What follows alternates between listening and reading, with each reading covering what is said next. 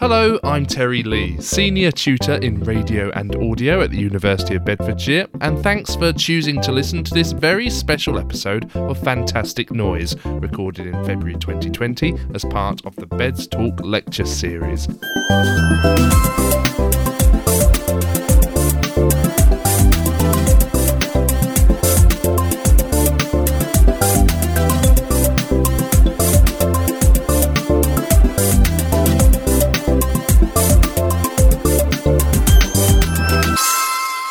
Focused on radio drama and had an audience of about 75 people who came along to hear the views of Jeremy Howe, editor of BBC Radio 4's The Archers, and Adam Jarrell from the Offensive podcast. I will fill some gaps when it comes to the visual parts of the talk, but for now, here's what happened when we made a fantastic noise about making radio drama.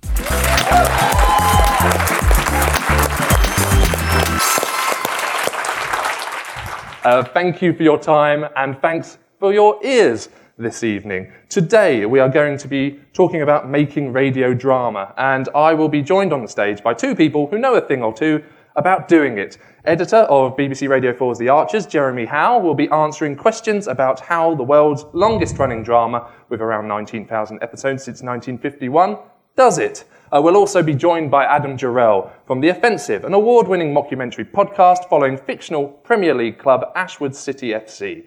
He will answer questions about the challenges of creating new audio drama and establishing an audience without a radio station backing. It's just as well they are here because I wouldn't call myself an expert in radio drama. The closest thing I have come to telling a story on the subject is when I presented Breakfast um, on Future Radio in Norwich, my old radio station. We had a weekly four minute comedy drama segment loosely based on Jane Hissey's Old Bear Stories, which was a book series turned into a kids' TV show. There it is. In our version of Old Bear, we completely changed the characters, made it all about a parallel bear based world set in Bearwich rather than Norwich, uh, and every other line had a pun with the word bear shoehorned in. It was written by my good friend and uh, my good friend Ant Jackson, who is now an online uh, article writer in California. And here is one of his more appropriate articles, how well he's done since Old Bear. Uh, we made the Old Bear stories to make points about Norwich life, to both work on our skills, him as a writer, me as an audio producer, but because ultimately the main reason we were big children and we thought it was funny. Uh, here's a short clip from an episode in 2008 where we predicted the slow demise of the X Factor or Bear Factor. Little Bear, do we have to watch this garbage? It's not garbage. You get to see people's dreams come true and cruelly dashed. It's great drama. Let me see what else is on. Bridget Bear's Diary? Ugh. Documentary on a panda with six legs? No thanks. And Strictly Bears Dancing? I thought they only did that in Russia. Thank you for laughing a little. Um, as you can hear from that, uh, making audio drama isn't easy. Uh, so I look forward to getting Jeremy and Adam's insights soon. Uh, now, I'm far from the first radio academic to talk about radio drama. Currently, our second year radio students here at the University of Bedfordshire are being assessed on their abilities to create audio fiction. Last year, academic texts by Hugh Chignell and Leslie McMurtry have been published about the history of radio drama. There's a conference this weekend, I found out, at the University of Reading, hosted by the Academic Archers. Uh, and just last week, I listened to an episode of the podcast series For Your Ears Only, all about audio drama. In the podcast, created by Brighton based academics Martin Spinelli and Lance Dann, they delve into how podcasting has created a platform for new audio fiction and drama, although they also refer to the radio roots that these podcasts come from. I, as a kid, you know, I was, I was brought up with Listen with Mother uh, and the Archer theme tune marked bedtime at, Yeah. at five past seven. And it's still kind of like, you know, my kids still know not to go into the kitchen and not talk to their mother between five past seven and 20 past seven because I've been introducing important uh, Ambridge information. Those of you who have never heard The Archers because you don't live in Britain, you are in for a treat when the BBC one day makes available its 75 year archive of the happenings in Ambridge. It's not, not quite 75 years. uh, unless there's a plan for 2026. I, I suspect there isn't. But Spinelli and Dann go on dis- to describe that uh, podcast producers are often inspired by cinema and visual forms. They also talk about the use of framing devices, which both interesting points are plenty in the context of the guests joining us for the talk today. More on that later. Uh, before we go any further, some input from you, our audience. A fantastic noise is a celebration of radio and audio. Uh, so I'm keen to find out what some of you have been listening to recently. And we have Serene on the roaming mic, and I believe she's already identified a few people who are willing to share something that they've been enjoying listening to recently. Yes, hello. My name's Toby Crabb, and I'm a radio and audio student here at the university. Uh, the most recent podcast I listened to was That Peter Crouch podcast, which starred of a sensational referee, Mike Dean. Thank you. Um, has anyone else listened to that Peter Crouch podcast? A couple of people. Thank you very much, Toby. Hello, I'm uh, Jill. I work at the university. Um, I don't specifically listen to podcasts, but I listen to a lot of radio, Mm. and I have done over the years, and things like Claire in the Community. I have to admit, I've never listened to The Archers, but I was brought up on Listen with Mother. Um, I listen to a lot of stuff like, you know, the news in the morning, uh, the Sunday program, because it's on when I wake up. Um, so I'm perhaps a little bit different to you younger people that listen to stuff. Yeah. Thank you, Jill. Thank you. And, and a reminder that there are plenty of things that you can be listening to on uh, both linear radio and podcasts. And, and finally, our third contributor. Uh, what have you been listening to? Introduce yourself, please. Hello, my name's Andy, and I teach television and radio at the local sixth form college. And uh, I I straddle both radio and podcasting. On radio, I love Just a Minute. Um, it's one of my favourite programs, and I hope it does continue. Um, podcast, fortunately, with Fi and Jane, um, because uh, they get the most wonderful guests on and don't allow them to be diva guests, and I like that very much. Thank you, Andy. And, and thank you all for your contributions. Give them a round of applause, please.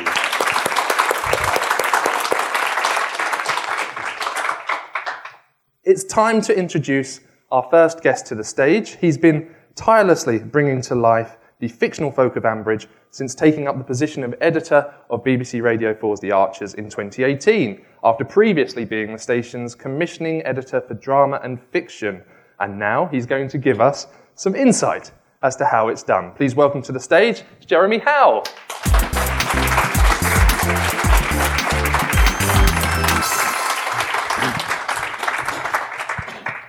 Thank you, Jeremy, for, for coming. Uh, ultimately, Jeremy's come here from Birmingham.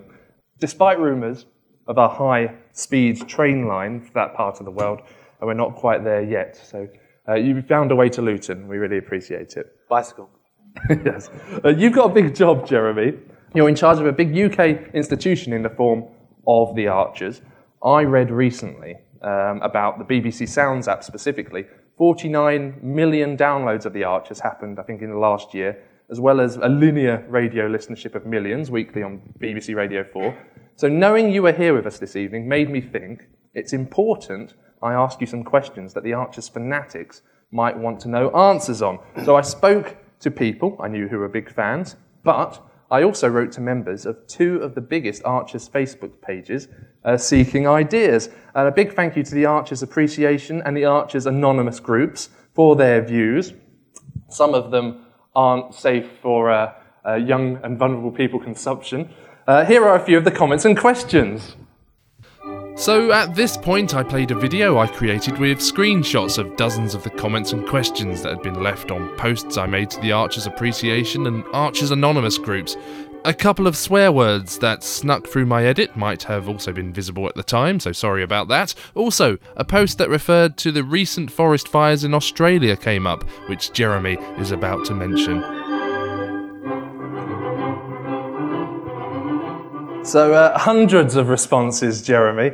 And a massive thanks to those who responded to me. Very helpful insight. Uh, many questions I won't be asking or get the chance to ask, but perhaps our audience uh, might try in the Q&A session at the end. I, I wasn't responsible for Australia being on fire. No, no, that was, that was in response to something else. Uh, the Archers, Jeremy, has a huge following. So, how much does the opinion of fans and listeners impact on decisions that you make for the programme?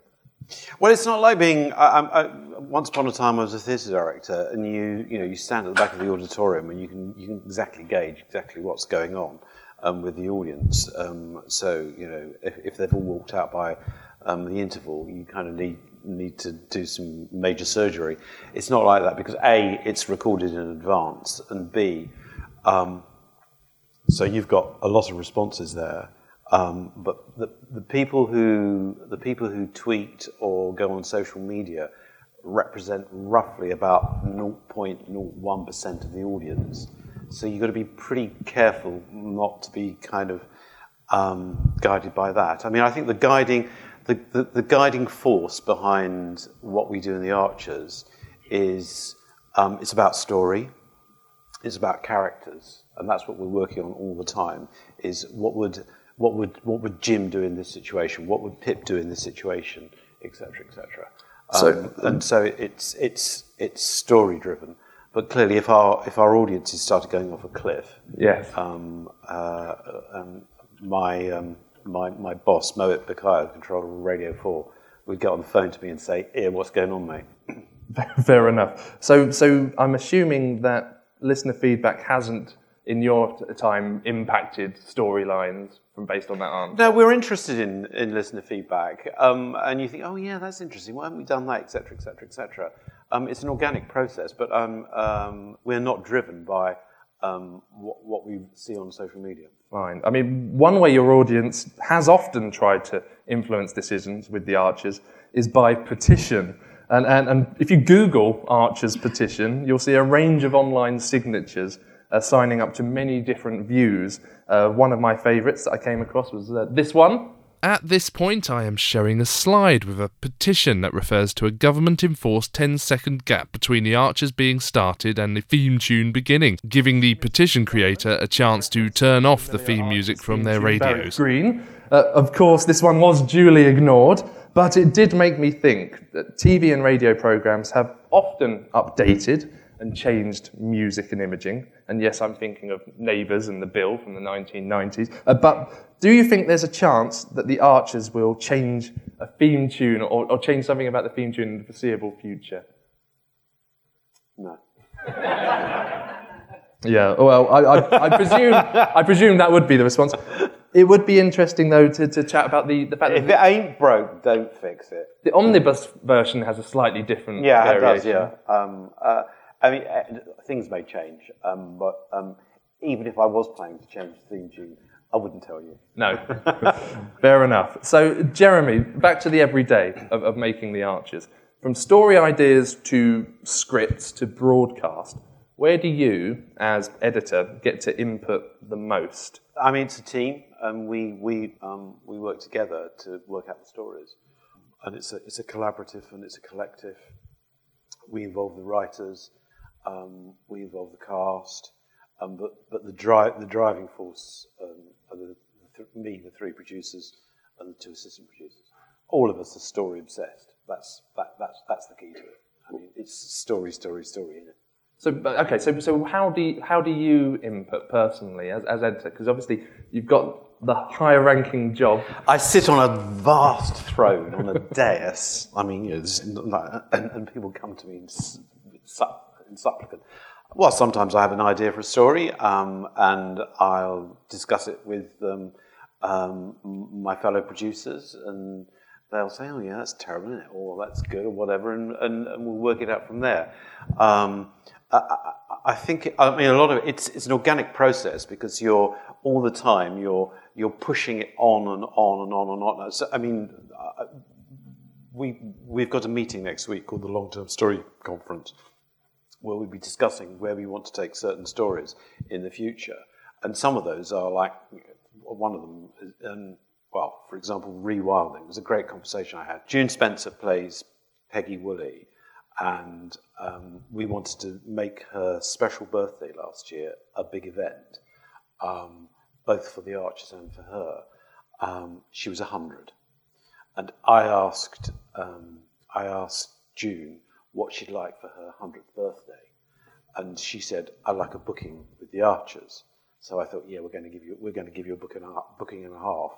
Anyway, around that, we invented the rewilding story, um, which had been pitched to me by one of the um, production coordinators on The Archers, who's 26, and she was obsessed with, not obsessed, but she, she was interested in rewilding. We had a birthday party to launch, um, well, for, for, for June, uh, on, on, which day we launched the rewilding story. Um, and the Director General, Tony Hall, came to give um, June a cake. Um, and he asked me, So, this rewilding story, how long is it likely to play out for? And so I said, About 15 years. Um, at which point he thought, oh my God. I mean, you could do that with the archers. I mean, I don't know, it might be decommissioned tomorrow for all I know. But you kind of want to plan, it's people's lives, and they go on and on and on and on and on. So uh, uh, some of the story plans are, you know, we, we look into the future. But actually, I mean, so um, next week, we've got a long terms meeting where we think about, the, I suppose, the medium term stories. But the key meeting is the following week, where we have all the producers get together. We, we do a thing called pickups, where basically we, we just push the story on from, from where we are now okay. um, for five weeks. That's really interesting insight. Thank you. So it's step by step yeah. by step by step. And of course, you change things. Uh, I mean, a really good example of that, I think, was um, I, I, when I arrived, I wasn't convinced that Tom and Hannah did much. It was just, it, was, it wasn't a very interesting um, relationship. And there were plans to introduce um, uh, another character into the village, Natasha. Um, and I don't know, can't remember who it was. Someone had the bright idea, well, why don't Tom and Natasha get together? And we, we developed that. And I remember I was sitting in the green room, and Wigsy, who plays Tom, and Mali, who plays Natasha, I could just see they had real chemistry, real chemistry. And that Mali was really pushing and, and bringing, bringing a new side out of Tom. I thought, wow, this, this is interesting. So, I mean, basically, I just um, slammed um, our foot on the accelerator and within um, weeks they were uh, they were about to get married, and that certainly hadn't been the plan three months earlier. You, you develop yeah. it as you, you, you, you see how things are going, okay. and you develop, develop it accordingly. It's very organic. Well, that, that's really, and it's interesting to hear that things can change that, that quickly. How many people, you, you mentioned editors, producers, writers, cast, roughly, how many people are we talking about that you would say are in team the Archers? Well, there are. There's me, the editor. There is a story producer whose whose main function. He's just sent me an email saying, "Could you read this 65-page novella I've written, which is the next story pack?" And and his and, and Dave's job is is basically to create story. That's what he does all day: create story, hone story, push it forward, etc., etc. Um, there are two other producers whose main job really is the script editing. And there are 1.6 um, assistant producers whose job is basically, uh, um, a lot of their job is to, is to make sure that um, we're, we're, we're, we're keeping true to the archive. That's really important. Um, uh, so that you know um, Tom doesn't change his name halfway through the script pack etc., etc., who will do a lot of research for us. And then we have um, uh, an agricultural story advisor. Um, the farming is really, really important to us. Interesting. And, and so, how often would you get the cast together, Jeremy, to, to record the Archers? Am I right in thinking you do it in batches? Yeah, so uh, uh the, the, the show is constructed on a five week cycle. Um, and um, through that five weeks, you're developing the next five week script. And midway through, so I'm, I'm, I've just come from, from signing off the scripts for May, um, uh, back end of April, May, and um, at the, in the middle of March, we will record those, um, and we record um, it's about eight, eight or nine days, and we we record four episodes a day: Sunday, Monday, Tuesday, Wednesday, Thursday, and then the following Sunday, Monday, Tuesday. It's pretty intense. I mean, So, uh, just to put that into perspective, I used to work in movies, and a film, you reckon if you've got between one and two minutes of cut film um, um, in the can in a day, you're doing well. We do 60 minutes.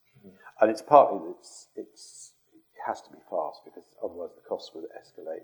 But a lot of it's that you can do, you can do it that quickly because people like uh, June Spencer was in episode one. We, we're talking about 19,000 episodes, and she was in episode one. She kind of understands Peggy um, pretty well. So, I mean, you give her notes, etc., etc. But she's she she she can get there pretty fast. I worked out. Well, in fact, I yeah, I've worked out. If if you do want to listen to the entire Archers, it would only take you six months, but you couldn't have any sleep. and by the time you'd finish that six months, there would be another four weeks episode for you to. That's a very good point. Uh, how much does actor availability then affect your storylines? Because presumably some of these actors will take on other work, and, and it might. Yeah, I, I, I, it was nothing to do with me. Um, so some of you may have noticed um, that Debbie Aldridge decided to up sticks and go to Hungary. Um, it's because her career was taking off massively, and she still wanted to be attached to the Archers. Um, but her availability is uh, well, it's well, she's uh, she spends half time in Hollywood, so it's quite difficult to record her. H- How, how we work it out is we've got, we've got a plan for a story, and immediately we then check um, are, are these actors available? And then, if they're available or not available, you then start working the story around it. But most of our cast kind of want to be in the show. No. Very well, that, that's helpful for you, Yeah. at least planning such things. And One you are, the- jug- you are juggling with 50 characters. Yeah, I was going to say, but for those who aren't as familiar with the Archers, there are a vast number of people involved on the cast. Uh, one of those people. But there are some characters who've never spoken. well, that's true as well. Uh, one of your characters, though, uh, is played by actor Ryan Kelly. Uh, he's Jazzer, and he's blind in real life, Ryan Kelly. But Jazzer, the character, is not. Uh, how does that work with the production of the program in terms of the actor, Ryan? How does he learn his lines? How, how, how does that happen? Well, I I mean, the, the, the basic rule of thumb with recording a radio drama, um, the way The Archers is made, is you send the scripts out um, probably about eight days before we record. As the editor, you get a bit narked if, if you see the actors unsealing the envelope as they get into the studio. Um, so they've done their homework, basically. Um, we make sure that Ryan gets his scripts as early as he possibly can. So he'll probably get them um, a fortnight beforehand, uh, hot off the press, and he has to learn it.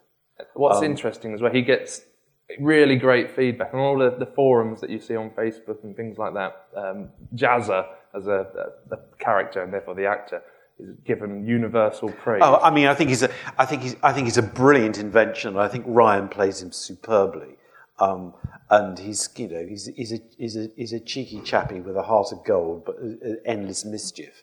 And I think one of the one of the things I'm proudest of uh, since I arrived um, um, to, to look after the show is what we've done with him and Alistair and Jim. Not only putting them together in a house, but then pursuing pursuing um, um, Jim's backstory. Um, but of course, you have to be very careful with with Ryan. Um, you you can't give him too much because he's got to learn it. Um, no one else learns it, and uh, of course, in the studio, you're you're tweaking scripts all the time, etc., etc. Um, and with Ryan, it's you, you you you try not to do that because you know he's he's, he's memorized it. He's a, I mean, he's he's the most wonderful guy to work with. He's great. I mean, uh, Ryan's Ryan's just pure gold. Um, but I think Jazzer is just is one of my favourite characters. And, and you mentioned Jim, and I'm going to bring him up in, in a short while. But firstly, before I get there, lots of people asked me to ask you specifically about sound effects and even animal sound effects, as came up a few times. But how often do the writers create scenes where new sound effects are required? How big is the existing sound effects gallery? the Well, the sound effects gallery is vast and is also well practiced. Um, Kim, uh, one, of, one of the three producers, is pointing out to me if I hear that bloody cow again, because it's the same cow. We recorded, I don't know, about 300 years ago. um, so, for example, um, I suggested about 10 months ago that uh, it would be good to have more scenes in the market because I think markets are interesting places um, and they sound great. We dispatched um, a sound recordist, um, one of the sound engineers, off to go and record auctions and markets. Um, you, you, you, you, you, you get the sound effects because you know the scene's coming along. It's quite rare for a writer to, to, to, to to throw you a googly and think, oh my God, you've got to get that sound effect. And there was one the other day where, it, for some reason, Tom and Natasha were getting in a taxi, which was a um, Toyota Prius, I don't know what.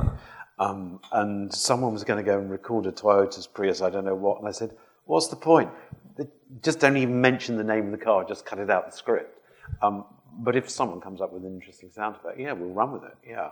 But it's not like um, when you're producing other dramas, you kind of know what the palette of the Archers is.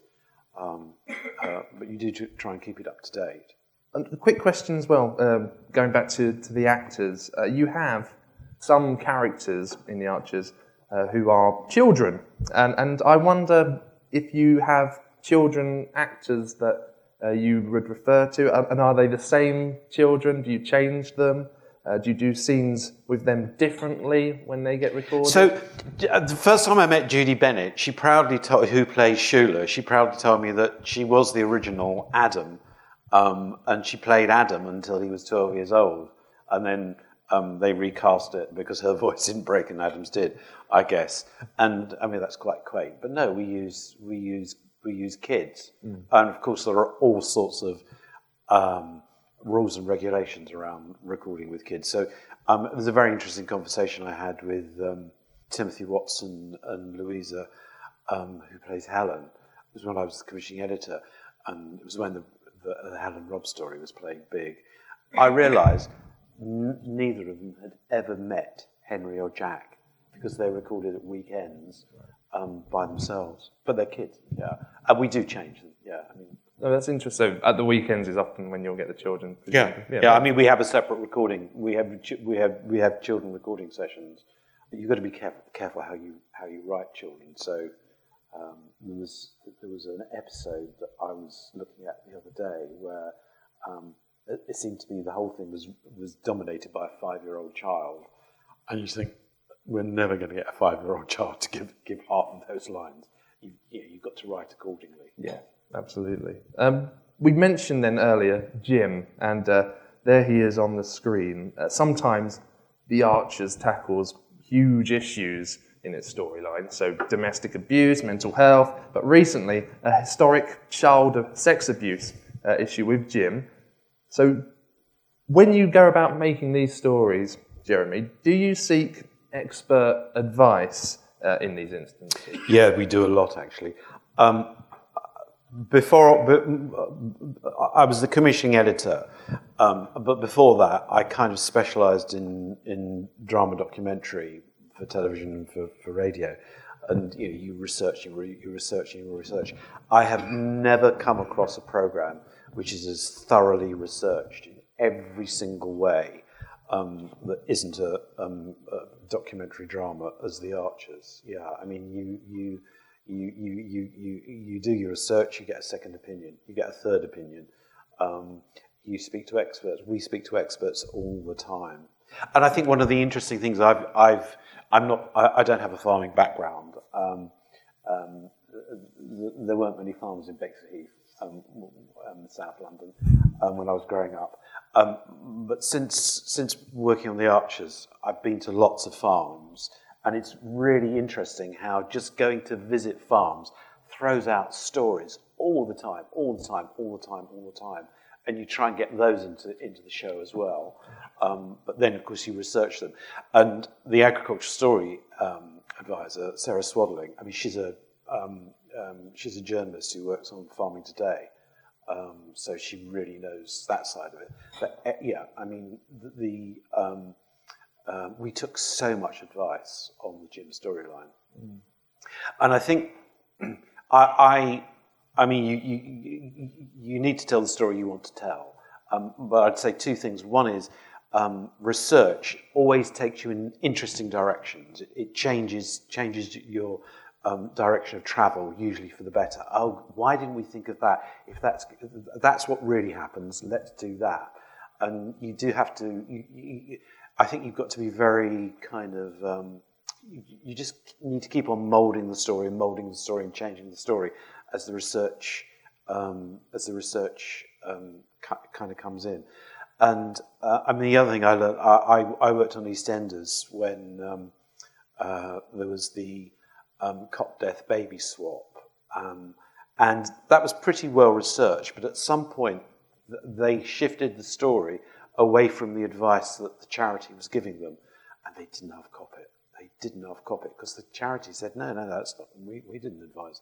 Um, and you just got to be very careful. Well, I, I, know from, from reading up on this that at least Survivors UK, one of the, the charities you, you liaised with on this, uh, came out and said, in a world where a survivor might feel invisible or ignored, a high profile story such as this can really help a survivor feel like their needs and experiences are represented in the public realm. So it sounds like. It's great. Yeah, but I mean, I, uh, so we had this notion of, of, of the Jim story uh, that um, we were floating ideas, and then we started talking to Survivors UK.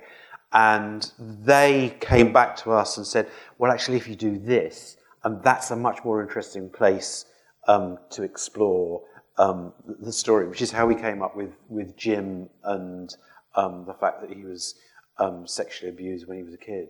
Um, it, was, it was their advice mm. and our conversation with them that led us into that particular story. And I, I mean, I think it's, um, I'm, I'm really proud of that story. I think, I think we, we did it really well. But I think one of the reasons why we did it really well is he's a bloody brilliant actor, isn't he? And you kind of think, so why is he just a comic turn in the Archers? So we thought mm. we'd give him a bit, bit of a bit of substrata. No, and it's really sensitively done as well. The Archers, so it's been around. I said we said this a couple of times already, but since 1951, uh, I found a clip online uh, from 1958, uh, and I thought it would be worth having a listen. So, this clip from 1958 I'll cut short as it's not my material to play, but the whole episode is available on YouTube and features some fantastic singing and lots of mentions of passing sandwiches around the pub.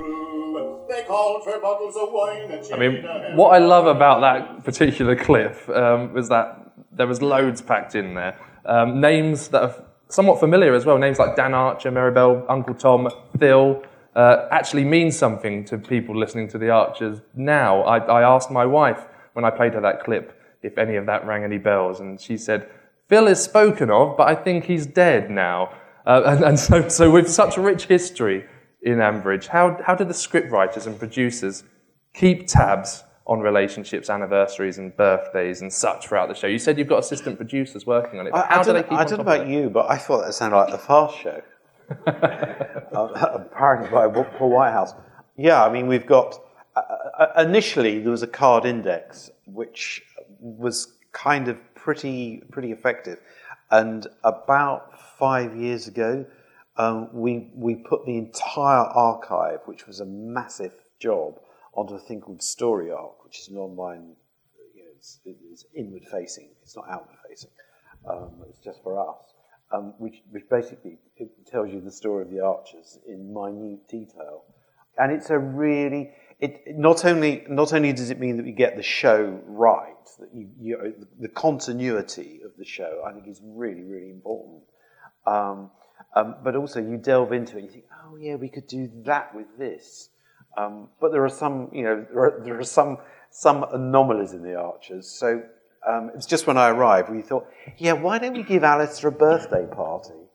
Um, and then we discovered not only did Alistair not have a birthday, no one had ever given him a birthday, but he'd never had a party. Ever.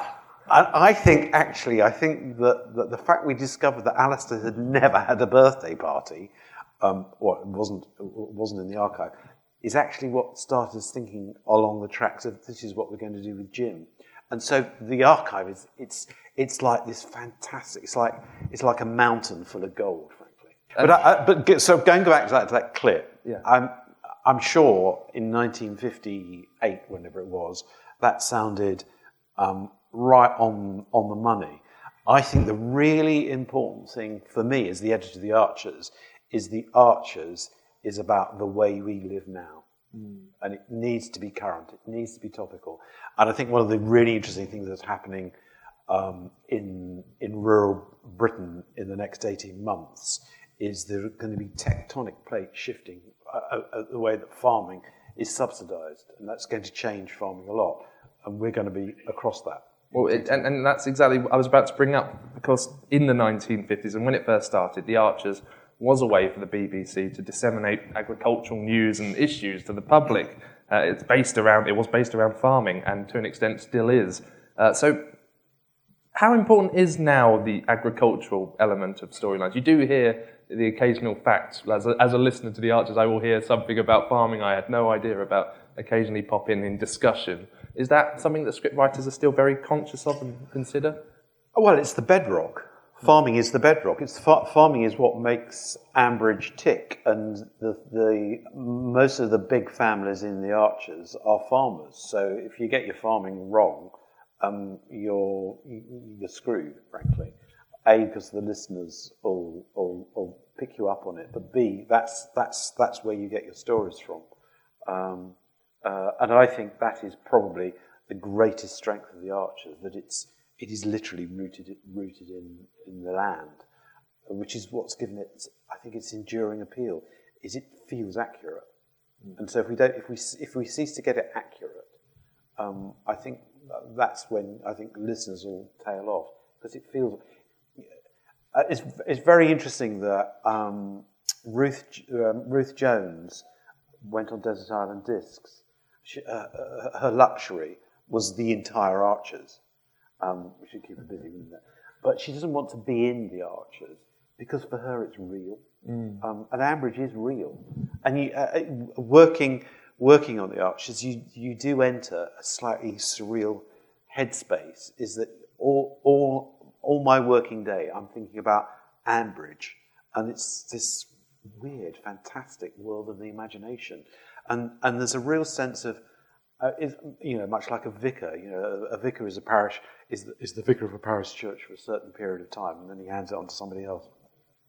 And you go into a church um, in England, and you, you can see the list of vicars going back to 1216 or whatever. And I think, in a way, that's, that's what my, my job in the Archers is I'm here to, um, to mind the shop for a certain period. And so you're incredibly aware, I think, of, of handling, it, handling it carefully so that you can bequeath it to somebody else. But what you don't want to think is this is this is the crown jewels. I can't do anything with it because if you do nothing with it, it just becomes a relic. Mm. And the, the, you know so you've got this you've, you've got this weird kind of it's not a burden, but this responsibility to, to keep the program as it was and change it at the same time. Well, then, bearing that in mind, it, presumably you're thinking about big changes uh, potentially next year because in 2011, on the 60th anniversary, Nigel Pargeter dramatically died falling off a roof, and, and, that roof sounded like it was quite a long way up, if I remember correctly. I think I think we worked out that that um, it, uh, I know it was more or less on Radio Four. Worked out it was something like forty stories high. Whilst he was, I think it was taking down Christmas decorations or something. I can't remember, but I wonder is there a big storyline lined up for next year's 70th anniversary? Yeah, I think I think what will happen is that we'll discover that Nigel never died. now, some of that last statement wasn't totally true. I'm not going to tell you what we're going to do for the 70th. What I thought was brilliant, though, was for the 65th, um, Sean O'Connor, who was the editor who wasn't scared of a big story. Um, Rob and Helen was, was, was his story. Um, the episode was um, David and Ruth discussing dairy farming. and I thought that was really bold. I was re- uh, that I thought that's clever. That's clever. I don't know. Ask me on January the second next year what okay. we're going to do for the 70th yeah. birthday because you'll have heard it. Brilliant. Uh, Jeremy, thank you for your time. Do stay with us. But if anyone in the audience was keen to ask Jeremy something, your time will come at the end. But for now, let's give a round of applause for editor of The Archers, Jeremy Howe.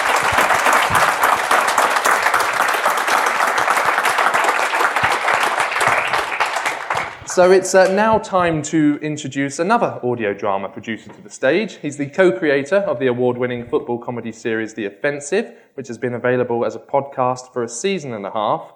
Uh, how does podcast drama differ from radio drama? Let's find out. Please welcome to the stage Adam Jarrell.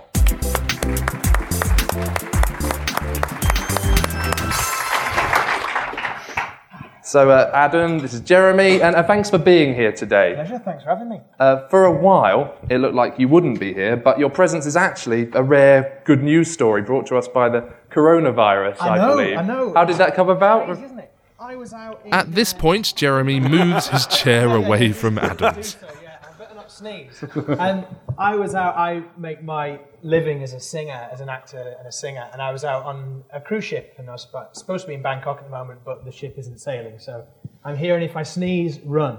So yeah, I'm, I'm here, and I'm happy to be here. And thank you for being here. Um, Adam, the offensive, how would you explain it to someone who hasn't come across it before? All right, it's a mockumentary. Uh, it's basically, I don't think Joel won't mind me saying. Joel's my, uh, Joel's the, uh, he's the Captain Kirk to my Spock. So uh, we, it's the thick of it set in the back room of a Premier League football team, a fictional Premier League football team, but based in the real world of the Premier League. So what we've done, and a few people messaged to try and get this information out of us, is we've eradicated Southampton from existence, which is a horrible thing Oh, to do. that's interesting. That was what I was wondering. Yeah, and we've put Ashwood, this fictional town, this fictional city in Kent, into uh, into the Premier League. I, I just presumed there were 21 teams in the Premier No, League, but no, no. uh, there we go. So Southampton aren't there? Yeah, You go. That's, yeah, that's there one go. I didn't some know. inside knowledge for you. Uh, I believe, Adam, that the series was initially visualised literally uh, for television, and I found this clip online. The sound on this video didn't work here, uh, probably just as well for this podcast as it was full of profanity. Uh, also, for some reason, the video looked particularly shaky on the screen. You can hear Adam talking to his colleague Joel. Emery, Yes, who it is is, in the front row of the audience. And- and- He's the co-creator and and- writer of The Offensive. Interesting. So Joel on the camera. It's not that dodgy. No, this is just that our- dodgy, Yeah. Interesting. Let's quickly skip off that. So, how much does TV inspire how you made your audio? How you make your audio? Because it's fly on the wall, mockumentary comedies. You think about The Office. You think about the thick of it. Presumably, they were in your mind with the TV version that we just saw a clip from there, and, and you know the podcast that you're now making. Yeah, well, it, the, the podcast came from um, Joel having this idea of the offensive for quite a number of years. And I was, at the time, I was producing my own podcast that was interviews with actors. It was called Inside the Actors Studio Flat. So actually, bad pun there. It was based, based on uh, Inside the Actors Studio, but just with friends of mine who, uh, as an actor, sort of see, uh, work with people who are established and also on the way up. And I find that there's so many interesting, different ways of, of getting about. I'm sure you know, generally working with so many actors, there's so many different avenues. And I was producing that at the time, just just as a little passion project of mine. And Joel sort of came to me and said, "Could you, do you reckon you could produce this fly on the wall mockumentary style?" And I just thought, as a challenge, what a challenge! Because I'm, you know, I feel like I'm stealing a living being sat here, but there was there's there's so much passion that goes into making the offensive, and I thought it's it's good because we don't with with, with TV. Obviously, the budget is insane. We can't put Ashwood City playing into Milan because we don't have the budget to even. We've barely got the budget to produce our own shirts to sell. So, but with audio, they can be anywhere. And that's But don't you think that's the magic of audio? Absolutely. Is, is that um, when when have you ever come across a successful movie or television series about sport? Yeah, because exactly. you can't you, No. you can't see it. no, no, you can't see it. You can't see it. Whereas it's all in your head. I mean, you can play yeah, you can play Inter Milan or Mars if you like. Yeah, exactly. Yeah. Yeah, the, the theatre of the mind, as, as they say. Yeah. One thing, um, Adam, about podcasts and, and how you promote yourselves is that the name and the artwork for the audio are kind of key. Uh, you called your podcast The Offensive, which is a reference, if you listen, to the name of Ashwood City's American owner's five year plan for success. But presumably, it was also partly a, a play on words because it's full of foul mouthed tirades in every episode. Yeah, yeah, far too many. It's awful. But yeah, that, that, that's yeah, it's got a double meaning.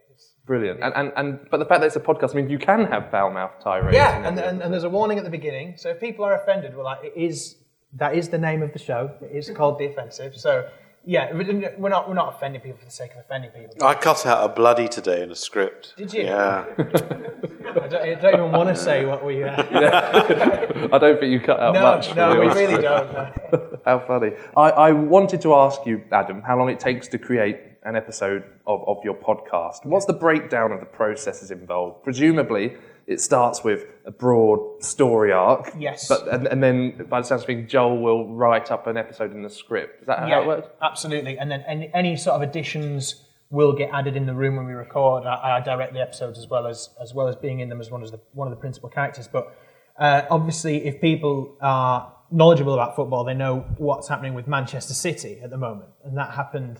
That that news I think dropped towards the end of the week, where we'd already got that week's episode in the can. And it was just like, what are we going to do? What are we going to do? Because it's, it's too big a story. It's national news. So we ha- we we go week to week. There's a broad a broad arc, and we go week to week with with, with the storylines to fit in what's happening with the Premier League that week. And uh, that's where Joel really uh, wears out his typing fingers in terms of uh, writing the storylines. And yeah, I think uh, we try and record two or three episodes at once. It was it was um, quite refreshing to hear you talk, Jeremy, about actors' availability because obviously it happens to everyone. With, with us, we, we we obviously don't have much of a budget, but we have to we have to juggle around with that as well. And last week, for instance, last week's episode, I recorded half of it on on the cruise ship in New Zealand, sent it to Joel. Uh, Paul has been in New Zealand before, and there's another character. Who's, some of there's links to New Zealand, isn't there? But yeah, three of us were in New Zealand, but in different parts of New Zealand, sending them back to Joel to then um, have a look at because I didn't have good enough equipment to do the full edit. Um, So it's always it's always a matter of circumstance, really. There'll be some episodes you think they're in the same room and, and would, would just But don't you think it's interesting? I mean, I think that's one of the things I love about ra- uh, uh, audio. You can be topical, and Yeah. it's it, you know it's it's hard work, but it's not backbreaking. I worked on EastEnders, um, and they wanted to put in a topical reference to um, one of Gordon Brown's budgets, and it looked, it felt like three months' work to get a four-second insert into the thing. Whereas you know there was a there was a strand on Radio Four um, that we ran where basically we didn't we, we sat down with um, a, a producer, a writer, and um, a journalist sat down on Monday to work out what we were going to broadcast on the Saturday, 15 minute play, and you could do it. Yeah. And we put topical inserts. in. So you you can be topic. I mean, it's, Yeah. It's it's a bit scary. Uh, yeah, I mean, yeah, it's a bit like being on the on on on the Pepsi Max big one or something. But Yeah. you know. we, we don't want to forsake the storyline just to be topical as well, but sometimes people, especially it, we, we find that people discover it quite late and then they binge. You know, we, we, we didn't make it to be bingeable, but apparently it is, so that's good because they're only 20 to 25 minute episodes. So you can, you can get through it. It wouldn't take you as long to get through the back catalogue as the, No, the not quite there yet. yeah, not quite there yet, but who knows? Six months. Yeah, yeah. Presumably, um, the, the, the three main characters, you being one of them, uh, uh, the other actors I think are Helena Doughty and, and Paul Waggett. Yeah. You generally try to get together to record. Oh, absolutely. Yeah, yeah, yeah. But my, my keen audio ear thinks that maybe some people send in recordings from elsewhere. Yeah. okay. I mean, Yeah. it's, it's, it's subtle, but I, I partly, I, I just wondered about how you would make something like that. Yeah, it's just a, it's just a case of not having not having the budget to be able to afford a studio constantly. And like we say, we do try and do two, three, or four episodes in, in one go. But sometimes we have to. We will cheat it by.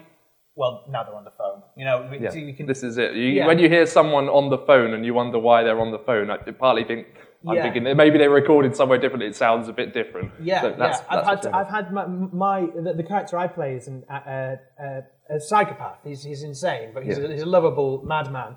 But I was um, Based on Is that- well, but, yeah, any, any, any fans of Malcolm Tucker, I'm sure you can uh, find the similarities there. But um, I was uh, recording some lines. Uh, I guess the polite way to say it is effing and blinding at, at LAX airport, and people thought, "What's going on over there?" Like, what, you know, this was about three days ago when I was uh, just had four hours to kill. I thought I'll get some lines done. Say something to a corner on a phone, swearing, and Scottish people think, "What is what is he doing?" But that's that's part of the fun of it for us. I think it's just. Um, and then, then when we can sit back and listen to an episode, I think, apart from Terry, no one's going to know what's going on. Sorry. yeah, that's fine. we can be happy about about the way that we can uh, juggle our, even our, our own availability, really. But don't you think it's also interesting about audio is audio's about content. Absolutely. Forget what he's saying, but I mean, it, you know, it, it's it, it, if the story is working, if the character's working, you're there. Whereas I think one of the problems I, I find with film and television, it's about special effects. Yeah. And actually, you know, CGI for radio, perfect. Yeah. The, the offensive is in its second season Yes. now. Yeah. Last year, the podcast started receiving support from the London based podcast production company Stakhanov. Yes. Uh, in what ways do you guys benefit from that link up? Why would you do something like that? Oh well, our listenership was um, minute, and, and it, still, it still is in the grand scheme of things. But I remember, I remember being on holiday and calling Joel with so much excitement, saying, "We've had over a hundred listens today," and it was it was so good for us because we, you know, I'd still be editing it in my pajamas. I still do editing, like why not? You know, and uh, when Stakhanov got hold of it, basically, I, uh, it was it was Luke Moore spoke to Joel who uh, works for the Football Ramble. Any football fans know that, that was one of the first original uh, football podcasts, and they were there before the big podcast boom. And uh, they have a fantastic show and a fantastic following. And they set up this network, and um, I, I think Luke called Joe and said, "I've listened to the first three episodes. I really like what you're doing here." And then he called him later on in the afternoon and said, well, "I've listened to the first ten. We need to talk." And then we got involved. Um, we're under their banner now, and we our listenership just went up crazy amounts. They've got good links. We, we were able to get an interview on Talksport, and that our listenership for that day was around about ten thousand. So obviously coming from there's a hundred, and, you know, that, Yeah. that was that was big. It was really big for us, and it still is. It still is, and we get to we get to use their facilities. They've got world class studios up in Highbury, which is great for us to use, and without the worries of you, you know, when you play football as a kid and you have to stop when a car comes by, that's what it's like when we were recording our earlier episodes about the car, forget it, you know. And the budget that we had for the equipment that we have, we've kind of upgraded as, as, as we've gone along. And there's still the charm of it being a, a quite a, a, a slapdash production on, in part. Ha- But has it had a negative effect on you as well? Um, no, it hasn't actually, because it's with us kind of balancing everything else in, in our lives. It's been nice to think, right, at least we've got three hours to sit down and get But does it come with strings attached? Um, no, not necessarily. No, we've done quite well. I think it was. I think it was just a love for the project that they had that they shared with us, and um, yeah, we're, we're, we're very happy at the moment. Very, very content, and um, looking forward to the future. It's, it's given us the, the ability to not worry about specific uh, specifics that we did worry at first. When it was like, oh my god, we've got we've got to release an episode tomorrow, and we don't have you know we don't have a room. We, we know we were booking studios where in our budget, and then there'd be a train going over because it was underneath an arch. Where, which, where would you put a studio in there? They said it was soundproof. It wasn't soundproof. So we're supposed to be on the football training ground that has a train going over you. And I don't think many Premier League teams play under train stations. No, not yet. Um, uh, radio programs get the benefit of, of being trailed at various other times in the radio station's schedule to, to raise awareness and, and bring an audience. Obviously, uh, some people will listen to a radio program because they were listening to the one before. Yeah. But one way that you guys, because obviously you can't do that, but you seem to raise the awareness of the offensive is uh, you use your social media posts. Yes. And uh, here's an example. At this point, I'm sharing a goal celebration video that Ashwood City published when their striker, Willie Amadou, So fictional, City scored FC, a goal. The football team that doesn't exist has its own page Yes. um, on Twitter with posts and videos. They get a lot of interaction from listeners. Yeah. You've got something around like forty thousand followers on Twitter. Yeah. Um, there is there's one of your goal celebration videos. There are many others. Most are really not safe for public lectures I know at you've picked such a safe one. Yeah. Well I picked a very safe Well one. But they replicate what teams like my team, Crystal Palace, put out on Twitter. So when I see that, it seems very familiar. Yeah, yeah. Uh, even though you're, you're obviously putting your own fun spin on it. There's comedy to be found there because you see, you s they, they try and make, they're just try, trying to make footballers into celebrities, obviously, because David Beckham was such a good footballer and such a good celebrity, if, if that's a thing you can be good at, but obviously, you know, he, he transcended that, like George Best, and, and whereas now you see Tottenham Hotspur score, Harry Kane scores for Tottenham Hotspur, and they put a goal gif out of him awkwardly going, it, it doesn't look good. So we thought we need to we need to well, there's comedy there for the visual aspects of it because this has only been for the second season. For the first season we were just so focused on on on everything as we should have been. And then we thought, what can we do to just kind of make our online presence, you know, e- e- even more so? And we designed these uh, goal gifts, and we wanted them to look decent. You know, look that, that could be. I support Huddersfield Town, I'm a long-suffering Huddersfield Town supporter, and their God, it's a bit of a sad, sad know, panel, I isn't know it? it, yeah, it really is, isn't it? It really is, and um, it is at the moment anyway. And um, uh, some of their gifts, I, I, think, well, we've put more effort into our, you Mm. know, into our fictional team gifts. And I don't mean to, you know, belittle Sure. my, my beloved Huddersfield Town, but we wanted them to look good, but with comedy elements. Um, like one of the first gifts we ever put out was a red card. Mm. Uh, why would a why would a team celebrate a red card? But they did it was an actor, it was actually Joel, um, uh, telling the ref where to go politely, and that, that was one of our gifts, sort of thing. Or uh, an offside goal, a VAR decision. Obviously, VAR has been such a huge thing about football this season, and um, you know, just using using the goal gif uh, media uh, to for things that a team wouldn't really do. You know, Sure. So, yeah. No, it's, it's a lot of fun. But you also, um, the podcast, the Offensive podcast, has its own Twitter page separate to the football team's page, and you generate slightly different content, like some behind the scenes footage. Here I tried to show some behind the scenes footage, which again didn't work properly. However, for your benefit, here's a short um, sound clip. All right, what are you two talking about? Woody's Spidey sense. Oh yeah, you're gonna come sit down. Second half is about to kick off. Or oh no, I don't know. I don't know. I don't know. or England. yeah. And we'll go from the top again. And, and presumably, you're looking to put more videos out there to attract an audience. Yes, absolutely. Yeah, yeah. We're, we're working on. We get a lot of requests for behind the scenes footage because it's it's so it's so coarse. It's so you know it, it, it's good fun. We never we never um, we never strive to be anything else but just good fun for the listener and just being able to poke fun at all football, not just not just the odd team. It's easy to poke fun at Chelsea. It's easy to poke fun at Arsenal, Crystal Palace, but you know we can uh, we, we can poke fun at, at everyone. And I think people like to get But not involved- Southampton. But not Southampton. No, because not so- they don't exist. They don't exist. But yeah, I think, p- p- and, and coming back to the Twitter, um, the Twitter point that you made, people like to get involved with it, and it, it's so fun for us to read, get notifications on it. You think, What, what are people are like arguing amongst themselves about who had the better game of these fictional players. It makes our job so much easier. Yes, can- and then you retweet it. yeah, and exactly. Yeah, yeah, yeah, and, it, and, and it's good fun. We, we enjoy that. It's just, um, and it's it's been great for me to have another team to focus on apart from Huddersfield Town. So, yes, one in the Premier League. Yeah. That's good.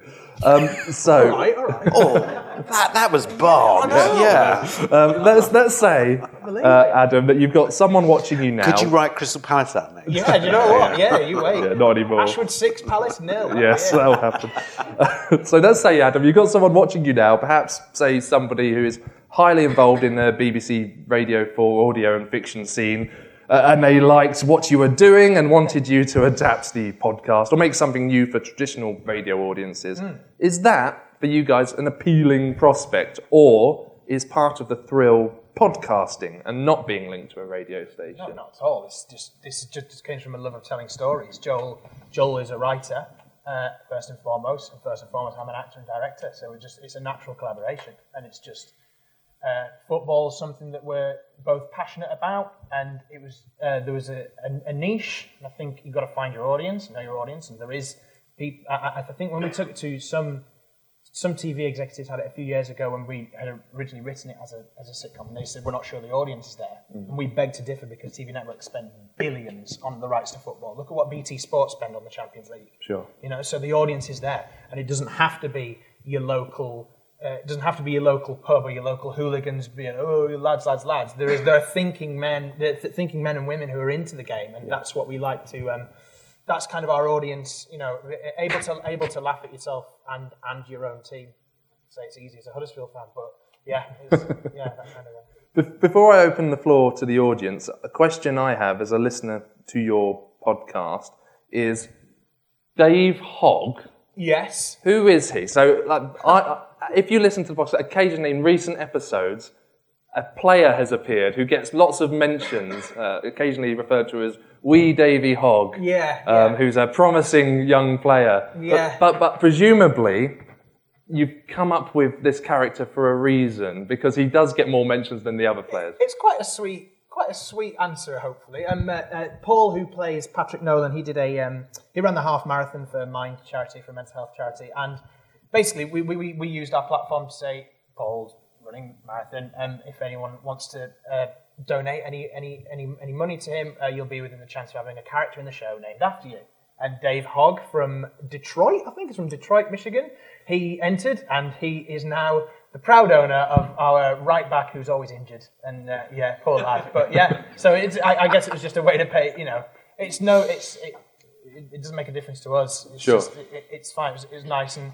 He's engaged, and it's just another character. We don't focus too much on the players. It's No. more about the backroom stuff, as you, as you know, as a listener. Um, it'd be very easy we wanted to stay away from any football cliche, you know, star striker, the, the winning penalty, and all, all that stuff that you just see in fictional sport that just doesn't, it's not real. No one talks like that. No one says, oh, we're playing the Reds this weekend. No one says that. You, you know, so we wanted to make sure that we kept that authenticity. And uh, things like having, I mean, Joshua Nakatomi is another name up there. Yeah. That's named because we did a Christmas special that was based on Die Hard. That's how ridiculous our, uh, some of our episodes are. And, you know, I didn't realise that Die Hard was a fo- soccer movie. it is now in this universe. Yeah. Brilliant. Uh, well, there's, there's, I'm sure you guys might have questions for Adam as well, but please uh, give a big applause to co-creator of the Offensive podcast, Adam Jarrell.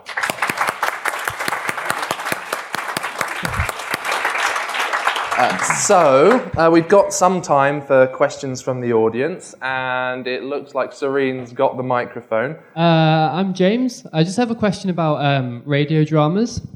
Um, so, if you kind of make one independently, I was just wondering how you'd kind of get that out there and what platforms you put it onto to kind of get an audience, I suppose. Yeah, um, we honestly just we just put it out there, and we had um, we just we had a, we had a, tight, a, a very very little following from projects that John had worked on in the in the past, and we we did a couple of. Um, it was all, it was all on Twitter, really, wasn't it? Our, our sort of um, pre-launch, and then from our first five episodes, we cut together a few little different audio clips of about a minute long, and just sent sent that away. Just kept it's just it's just persistence, and that's such a cliche answer, isn't it? But it it really is true. We just we just kept throwing enough of it at the wall and hoping some of it would stick, basically. And and then um, lo and behold, some people caught hold of it. And I- I, think confusion was a good thing for us because we'd we'd always when when Ash would play, for instance, uh, a couple of weeks ago, Ash would play Bournemouth, and we tag Bournemouth. It's, social media is such a massive thing for football. It's weird. So we, we tag Bournemouth in there, and all of a sudden you get Bournemouth fans going, uh, "No, we played West Ham." And, then, and, and, we, and, and so people get intrigued by that and thinking, what, what is this? So we had that angle as well to go with, but we knew our audience. We knew our audience before episode one was written. We knew who we were making this for. And I think we, we approached them rather than approaching the usual lad accounts, which is, you know, it's fine, but we wanted to approach people who, you know, that, that, that kind of thinking man, thinking man, thinking woman. Uh. But speaking as a former commissioning editor, I mean, I think there are two things that stand out. Um, one is it's a really good subject. Um, and it's a good good subject which will grab an audience, and you're passionate. That's the other one. Yeah. It's passion. Thank you, James. Thank you. Hello there. Uh, introduce yourself, please. Hello, uh, I'm Gary from Leighton Buzz Radio. Um, I'd like to question, ask a question to Adam. Just uh, curious, why did you pick Southampton to exclude? I'm so sorry. It's not- It's gonna be Crystal I'm not, Palace I'm, now. Yeah, I'm not yeah. bothered, but I just Yeah, wondered why yeah, you no, came it- to that decision. Yeah, yeah. Jerry said it'll be Palace next week, so Southampton suddenly come back into it. Um, we wanted to, um, when, when Joel first came up with the idea of Ashwood City, a whole fictional city, we didn't want it to be based in the north. There's, there's too there's too too many neighbouring rivalries. Uh, you know, you, put anywhere in Lancashire, you're going to have Man United, Man City knocking on your door. You put them in London, there's too much going on. There's no Premier League teams in Kent, and there's only one football team I can think of, which is Gillingham, who play in League Two at the moment, I think. Uh, sorry for saying Gillingham fans, and I got that wrong. Um, so we just we basically wanted someone along the south coast who, at the time, weren't doing anything exciting. I think they had Mark Hughes as their manager, and we were like, "Oh, that's- yeah. So we, uh, I, I think that's why we did it, wasn't it? it was, yeah. yeah, It was uh, for, for no no malice. We're just like, we're, it's going to be easier if, rather than going for 21 teams in the Premier League. It's going to be easier to just take. I think well, if you anyone remembers the Sky One show Dream Team, uh, where they were Harchester. I don't know where they were based. They eradicated Everton, and for me, that you can't do that. Like, they, they, they- a lot more going for them than Southampton. No offense, but um, uh, yeah. So that's why we chose Southampton. To be honest. I, I guess the, ch- the challenge would be if Southampton get relegated from the Premier League, what you do then. Yeah, don't, because we've had emergency Yeah. meetings about that. Yeah, if I, if I may just ask one other question to the whole panel, really. Um, where do you see the future going for podcasts and linear radio? Is it, do you see a crossover or do you see one taking over more? How do you see that going?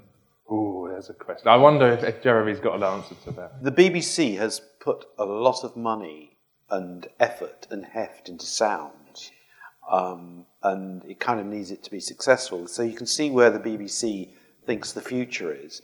But I think the um, the, the interesting thing about, I mean, I've worked in radio on and off for a long time, is that uh, the, and I've worked in television as well, and you've seen the television audience go like that um, for the terrestrial channels, and the radio audience has kind of gone like that. I think as long as the stations are good and they're doing good stuff, I, th- I think I think radio is a is a is a pretty difficult habit to kick, and I I see no reason why the two can't completely coexist. Um, some of the best programs on Radio 4 are podcast as well. And there'll be a two way traffic. I think some of the best podcasts will end up on, on, on, on, on big linear stations. Um, but, uh, I think you've got to be good. And I, I think it's, uh, it, it's interesting. When I, when, I, when I first became a radio producer, um, I was in the theatre, and people said, What are you doing that for? And, it, and when I got to the BBC, I think, yeah, maybe you've got a point actually, because it, it, it, the, the, they were ringing the kind of death knell of radio um, at the BBC. Um, it survived, obviously. And then I, I, I, I went and worked in television for ages. And then when I came back to um, uh, the Radio 4 commissioning job, which is kind of my next job in radio, no one in the BBC said, well, what are you going to do that? Why, why are you going to radio? Radio was sexy uh, in a way that television isn't. And I think the, and, I think the, the last five years, the explosion in creativity in the audio sector is just phenomenal. And it always struck me as odd that there was no guerrilla. I, I, I spent a lot of time working short films, and short films are kind of a code for this is how you get to become a film director, really. And you know, guerrilla filmmaking 15, 20 years ago was really, really was was was pushing at the door, pushing at the door, and I, I, was mystified when I went into radio why that there's no guerrilla radio um, uh, audio making, and it's arrived. Mm-hmm. Absolutely, it's arrived. Because I think the great thing about um, audio is what you need is you need a good script, you need good actors, and you need someone who can can mix the sound.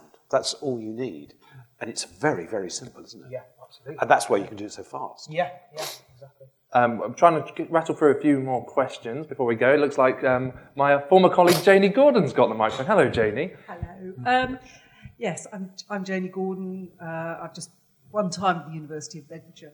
Um, so, to both of you, uh, it was very interesting what you were saying about the radio listenership, which, taken as a whole, has not particularly dropped significantly over the uh, over the years. However, there is great concern in the industry uh, about the 15 to 24 audience, which is tailing off dramatically um, at, at the moment. They're listening to all sorts of things, but radio is actually declining. So, how is radio drama going to address that particular demographic, the 15 to 24 year olds who are now 15 to 24, but also the 5 to 15 year olds who in the next decade will be coming online. How is podcasting and radio going to get them listening to radio drama? And just, you know, for the sake of it, if you've got any nice ideas off the top of your head, how would you attract them? You've got ideas, you know, that you could attract them with. It's interesting. Most most of the audio drama um, on the BBC um, is on Radio Four, um, the average age of the audience for Radio 4 is something like 56. Um, and there's some on Radio 3 where I think the average age of the audience is um, quite a bit higher. And so it's not like that area. Uh, it, it, the radio's not losing that, that audience significantly at the moment. Um, so I don't know what the answer is, um, but there are people um, with considerably bigger brains than I've got who are thinking what do we do? What do we do? And you know, I think I think you know the, there is light at the end of the tunnel. Don't know don't know what the light is. However, in terms of audio drama, I mean, I think the the big thing that podcast needs is uh, look at the way The Sopranos suddenly rocketed HBO onto a global stage. Look at the way Game of Thrones is another one, which just transformed the landscape.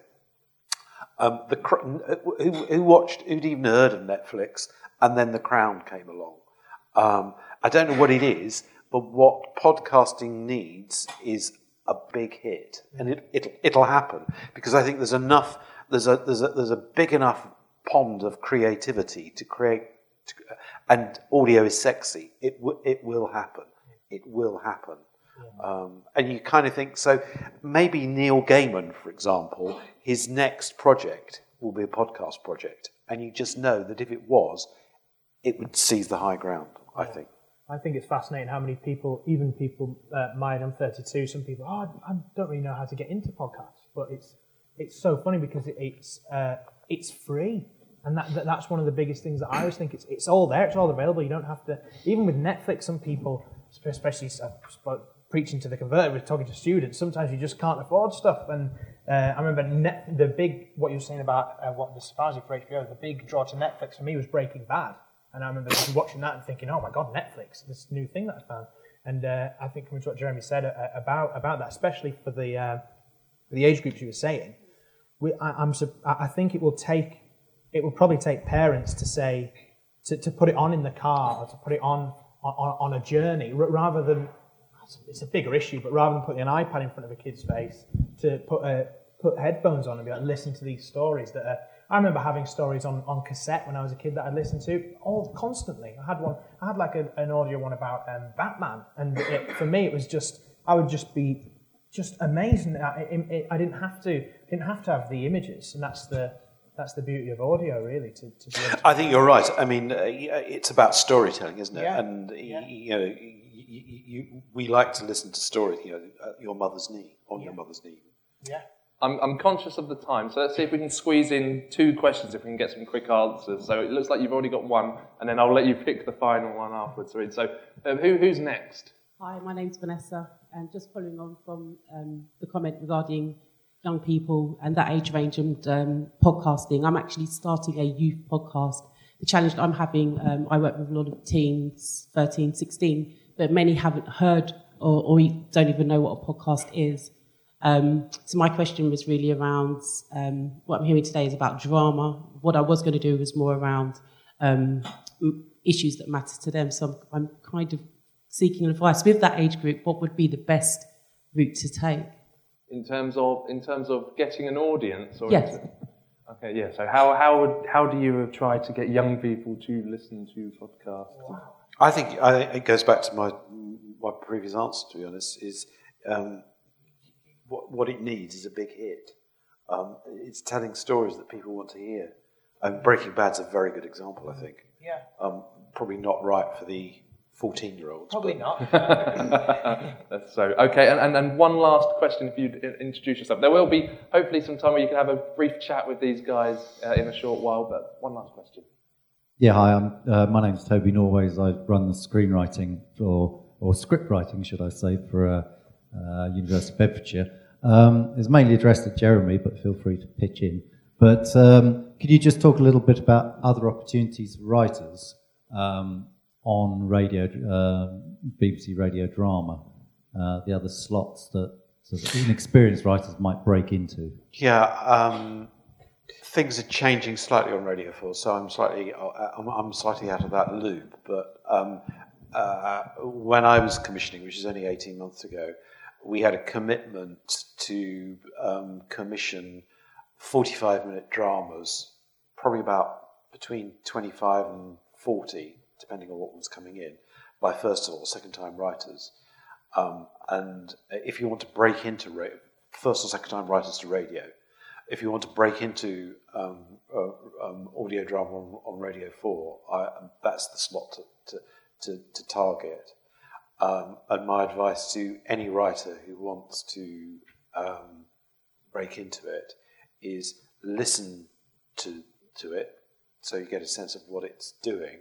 But the most important thing that you need to do is to listen out for the producer's name at the end, because if you think that was good and something you, you kind of, oh yeah, I wish, I wish I, I could be involved in that. Um, that sounds like a good producer. You want to then lock onto that producer like a kind of laser guided missile and just try and get them to know, get them into your, um, get yourself onto their wavelength. I think the 45 minute um, slot is, is the best is the best place to target if you want to write for Radio 4. Fantastic. Um, I'm getting waves that I want one last question after all. Go on, who, who's, who's next? I'm afraid that was me. I'm sorry about that. It, one for Jeremy, really. Um, we're talking about topicality. And on occasion in the Archers, you do a drop in Yeah. at, at short notice. What are the criteria for ripping things up and doing a drop in? So the last one was so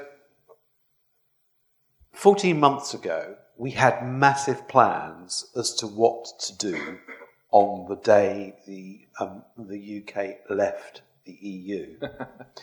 um, and on something like January the 15th, the editor, i.e., me, said, This is a bit of a show, isn't it? We don't know what is going to happen because we were going to hold a big Brexit party in the Bull. Um, and then it became quite evident that things weren't happening quite right. And after that, I mean, I, I, I then I then spoke to uh, editorial policy um, as to how the Archers would cover Brexit um, in certain manifestations as, as, as, as, as Britain was arsing around, frankly. Um, and he said, well, basically, what you need is you need about five variations, at which point I kind of lost interest because you can't do five variations. Anyway, the last topical insert we did, we decided that the Archers would mark the introduction of the new 50 pence piece. It was pretty small scale, but we decided um, about 10 days before the, it was Friday, Friday a week ago, about 10 days before, that's what we do. Um, because we hadn't, I basically turned my back on Brexit because it was just, it was just too difficult. It was just too, too difficult because, you know, I mean, it's like herding cats. anyway, so we had this 50 pence Brexit thing. Um, and um, we were recording it on the Thursday for transmission on the Friday. Um, um, uh, and the entire recording schedule had been completely screwed over by Storm Ciara, which hadn't got a mention in the Archers. Not only it not got a mention in the Archers, it's very difficult to mention the weather in a program which is, and that's what farmers are obsessed with, the weather. But if you're recording a program five weeks in advance, you can't really talk about it. Anyway, on the Sunday of Storm Ciara, there was a really rather lovely scene, I seem to recall, of Lynda Snell and Robert Snell um, in, admiring the garden and the weather and how beautiful and spring was on its way, kind of thing. ah! So we decided that in that topical insert, we'd also um, put in a reference to Storm Dennis, which was on the way. Oh, Ambridge missed Storm Ciara, but Storm Dennis is on the way. Um, so, so it was on Thursday. Uh, Thursday at ten o'clock, I signed off the script. Fine. Um, I went into a meeting, um, and I came out of the, the meeting at eleven thirty. By which time, um, half the cabinet had gone. so we had we had a five line scene, five line thick bit of a scene that we were excising, in which we got a reference to Storm Dennis, Storm Ciara, the 50 pence piece, and the fact that the cabinet had disappeared. I thought that was triumphant. And, um, it's and- easy, it's really easy. I think I think that's about all we've got time for. So, uh, thank you very much uh, for being here at this Beds Talks recording of Fantastic Noise at the University of Bedfordshire. A big thank you to you all for joining us. Uh, do follow us on social media at A Fantastic Noise so you can catch the final version of this podcast when we publish it in a couple of weeks or so. Uh, a massive thanks to our guest today, Jeremy Howe, the editor of BBC Radio 4's The Archers.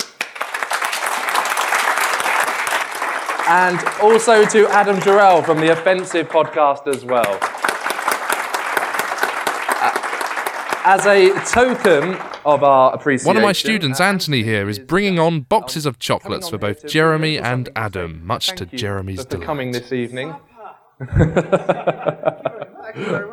Uh, whilst he's doing that, a special thanks to the University of Bedfordshire's events team for making this Beds Talk event possible, particularly Rosie Munro and Jack Stoll.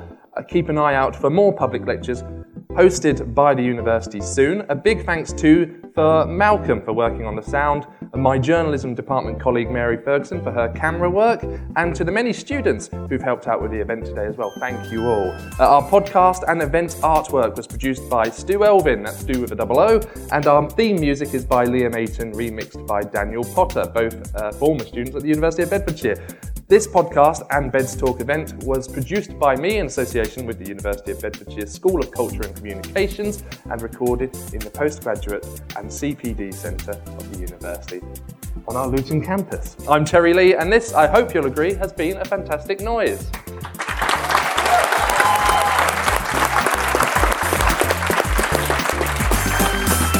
Thanks for listening to this very special episode of Fantastic Noise, recorded in February 2020 at the university's postgraduate building as part of the Beds Talks lecture series. Uh, there should be more episodes of the Fantastic Noise podcast released in the summer. For now, bye bye.